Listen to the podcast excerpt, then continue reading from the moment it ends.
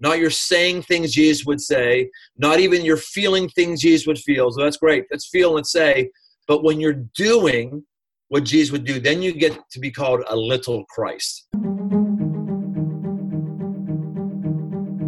Hey, everybody, welcome back to the Reclamation Podcast. I'm so excited to bring you today's featured conversation with Brian Tome.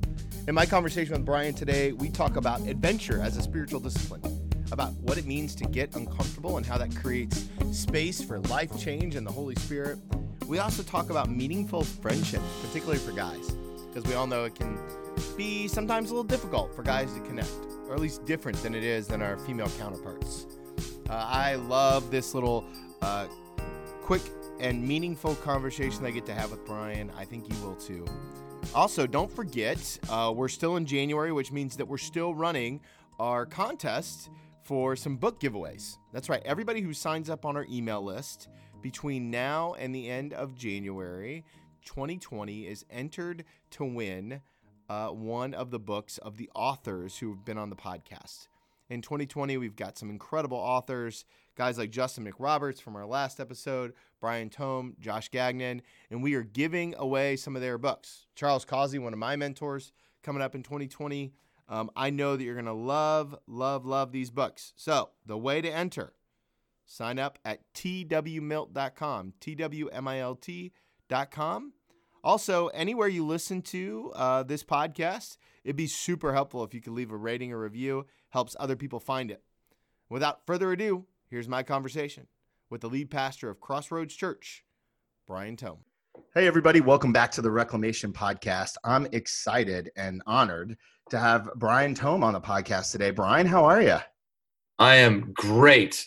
Utterly great, Tony. Thanks for having me on. Hey, I really appreciate it. And one of the things that I've noticed in the ministry that you're doing um, at Crossroads and really throughout the United States is this idea of experiential encounters with God. Uh, wh- where did you, where did that kind of resonate in your heart, and and how did that kind of grow into an idea that seems to be gaining popularity every every time I see it? Well, what, uh, what, what do you mean by experiential encounters? Uh, uh, man camp and what you're doing with Phantom Lake and some of the things that are out Got there it. that are that just kind of like uh, really calling people to do something different and not just read or observe. Right. Great. Great. Great question. There, there's a few few different things going uh, going on there, Tony. One is, you know, when we look at the scriptures, the things that are recorded, the things that move us, are all experiences. Mm. If we try to geek out over what exactly was going on with why the golden lampstands in the temple and why the why the priest had the had the breastplate they had on and why the pomegranate I don't know. But what we do know is it was an experience. It was a spectacle for people to go and encounter worship. All the smells, all the bells, all that stuff. Miracles recorded in the Bible. Jesus' ministry grew because people were experiencing something beyond just his teaching. His teaching was an on ramp or his, rather his experiences and the miracles were an on ramp to his teaching in many situations. So, in ministry, if all we're doing is giving people, you know, mentally mental new ideas or new fodder, things that make you go, hmm, a new twist on a Bible verse, something like that. Right. You're not going to go undergo spiritual transformations. That, that's one element of it. The other element of it is there's an old book uh, business principle from about 20 years ago. Uh, I don't know how, if you're old enough to know this because you look like you're younger than I am. We look at each other on Skype. yeah, I'm 39. How old are you? 39. All right, you're younger than me. Uh, do you remember the whole phrase "red ocean, blue ocean"? I don't. Okay, so it was a big business term uh, that came in a book.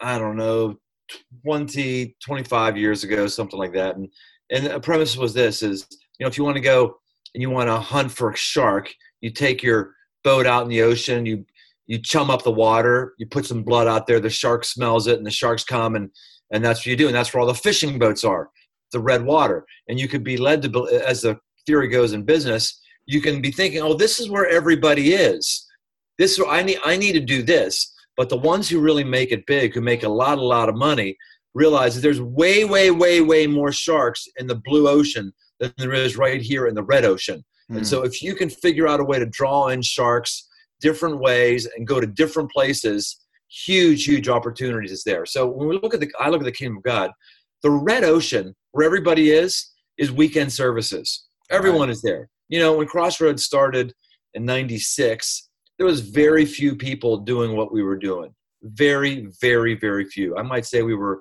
the only ones with the with some of the nuances we had um, of not wearing a suit jacket, having avant-garde humor, playing video uh, clips, creating our own videos, just stupid, just a bunch of stuff, right? Well, there's hundreds, there's hundreds of churches that do that now, all over all over the country. And in fact, people leave Crossroads and go to other churches all the time.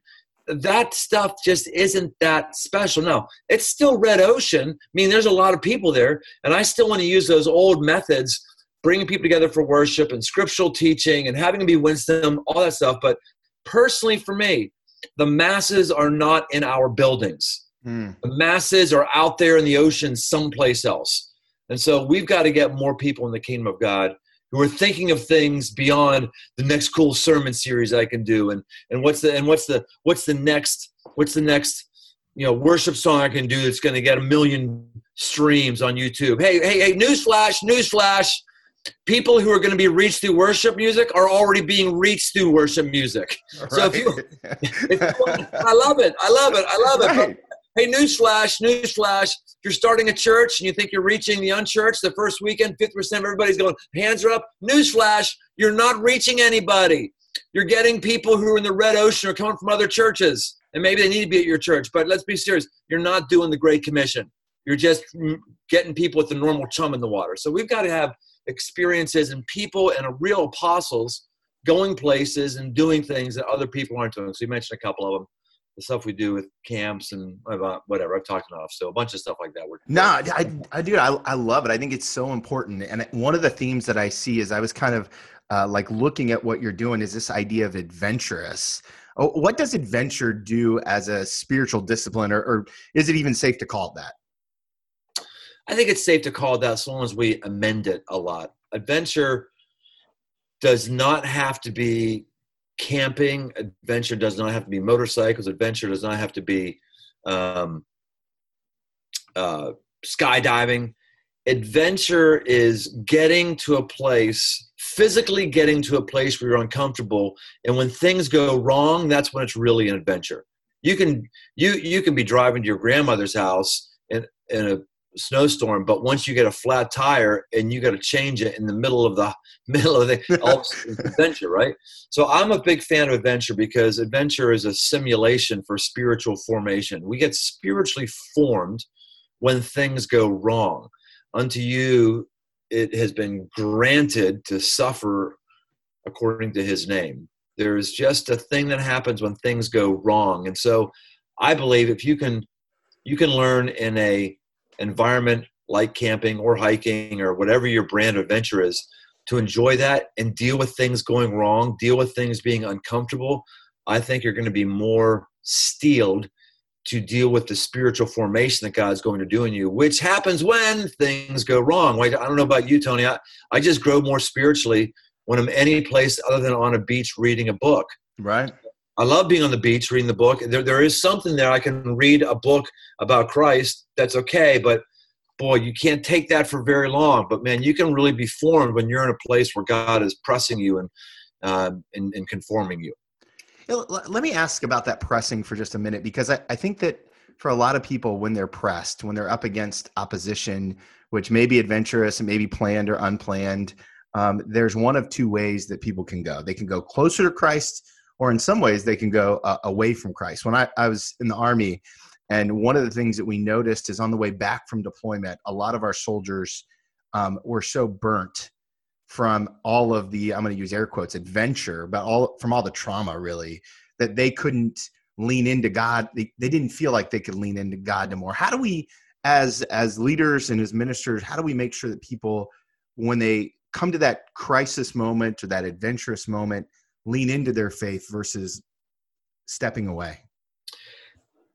Well, yeah, I think PTSD happens when there's nonstop adventure, nonstop right. high yeah. adrenaline moments, nonstop. I'm in an uncomfortable situation and I can't get out of it. Um, the kind of adventures I'm talking about is there is brief moments mm. of high stress, brief moments of discomfort.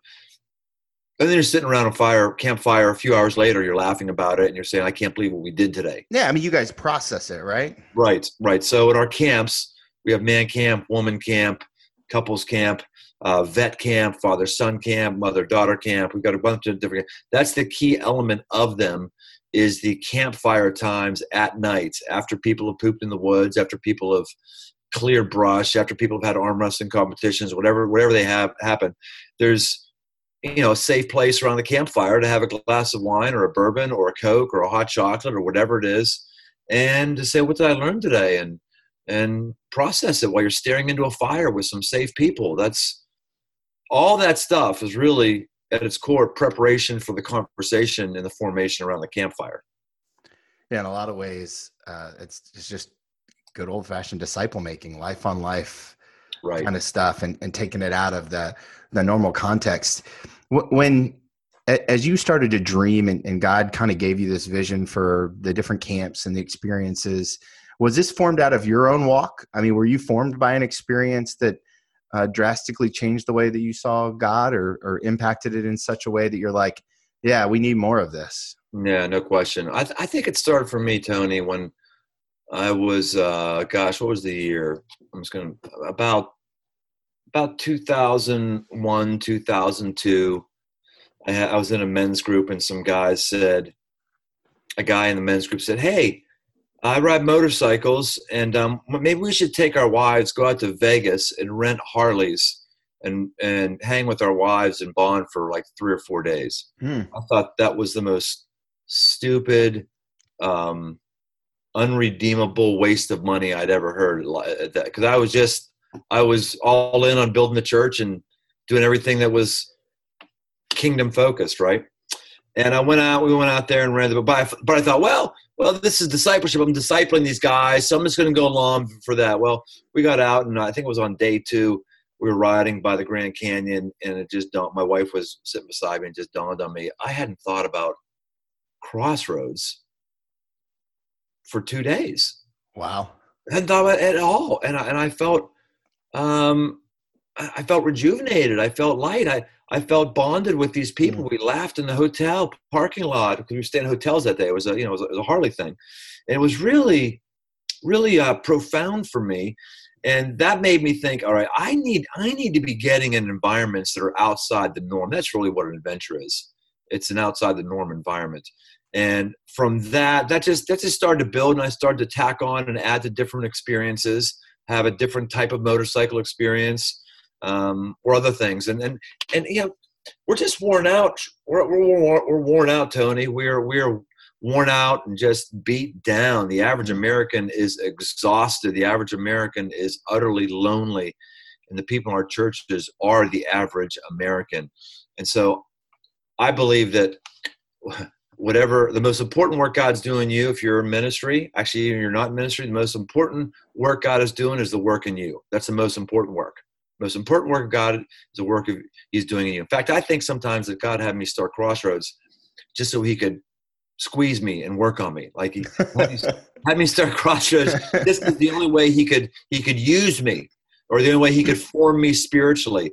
Then, when we add to it that if He has made us shepherds of a specific flock, Shepherds are effective in as much as they know where the grass and the water are for the sheep. If the shepherd can't get the sheep to grass and water, he's a very ineffective shepherd.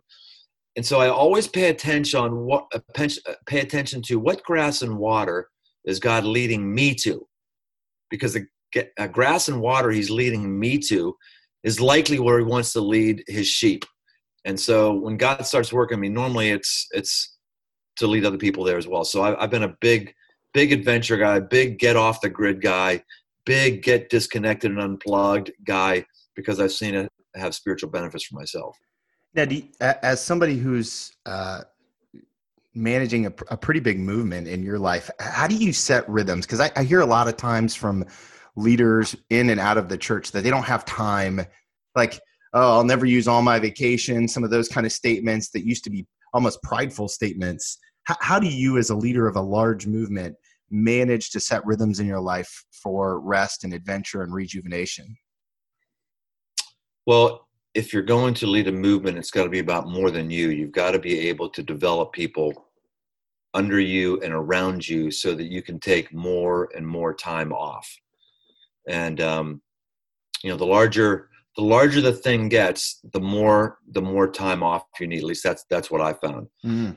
And I and I tell folks, uh, I tell folks who are on staff that I, I've I've never been in a meeting where any senior leader said, "Hey, we need to really promote so and so because they work so hard they don't even take up all their vacation days." I've never, no one, no, no one has ever gotten brownie points for not taking up their vacation days. Right. It's never, ever, ever, ever happened. It's critical for us to have those forced seasons of rest. I have a friend of mine who used to run a lab, a neuroscience lab at the National Institute of Health for the government. And he said that he found that the people who were at the bench the longest, the people who put the longest hours in research in the lab, had the fewest amount of breakthroughs. And his hypothesis was once you get past a certain number of time on the job doing the same kind of task, you're not going to have creative breakthroughs. In his in his vernacular, we need to shut down the circuits. I mean, as our as our mind is boiling and the synaptic connections are going. We need like when we, when we go to a beach vacation, we go camping, it just shuts down the circuits. Our, our, our, chemicals don't boil the same way they were. They weren't, don't go in the same ruts. And then we fire them back up. We might find new connections and, and new creativity. So maybe this is why God mandated, you know, one day at seven as a minimum. Maybe this is why he had all those festivals mandated. He knew that we needed festivals and different things to do. So you're not impressing God, and you're definitely not going to impress anybody because your lack of your lack of recreation, or of course we know is recreation, your lack of rest, is going to lead to you just being average and being normal.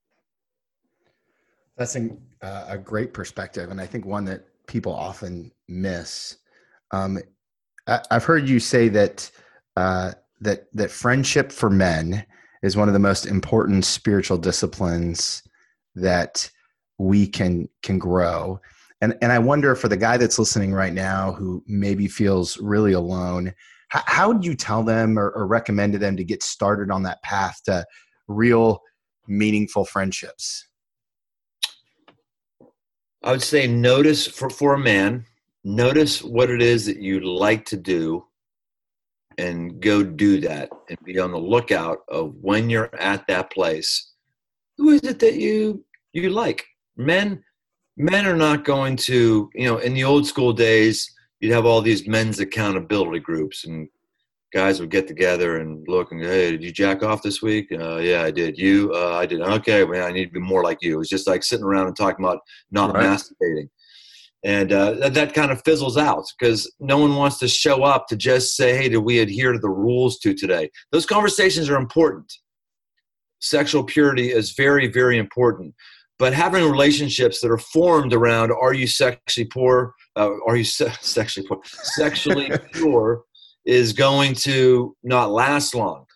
But if you say i like to bowl. I'm, I'm, I'm going to join a bowling league and you see other dudes that are bowling there you're to probably start a conversation with them at some point and you're to become friends. If you're into motorcycles you run on the people have motorcycles you're to you're to become friends. So i tell guys do something you like to do and look for people who can be friends inside of that. Because guys bond really well when we're doing something together but it's got to be something we both like yeah uh, for me water skiing. I could water ski all day long. It's my absolute favorite thing to do and i found some guys who love to do it early in the morning.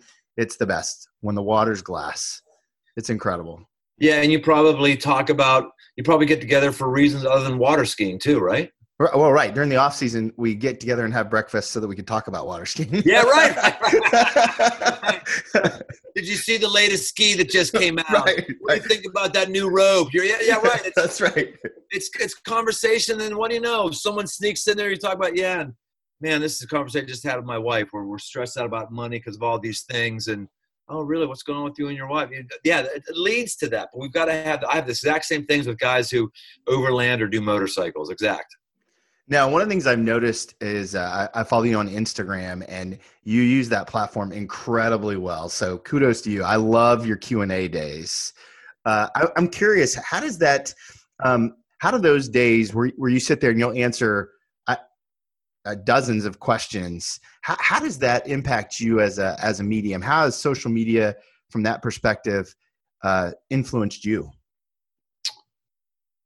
You mean my, you mean influence me as far as how I'm using social media, or as how? As, yeah, as your connection, your connection to the the the the flock that way, to use the church term, or just a lot. I, I would just say that, like, man, people are putting a lot of real stuff out there, and that's just as somebody who I, I wonder often, like, oh, how would I answer that question? And and you do a great job. Uh, I just curious what that does to you personally. I think you have to know. I'm, I'm uh, Tony. I'm late to the game on this. I really am.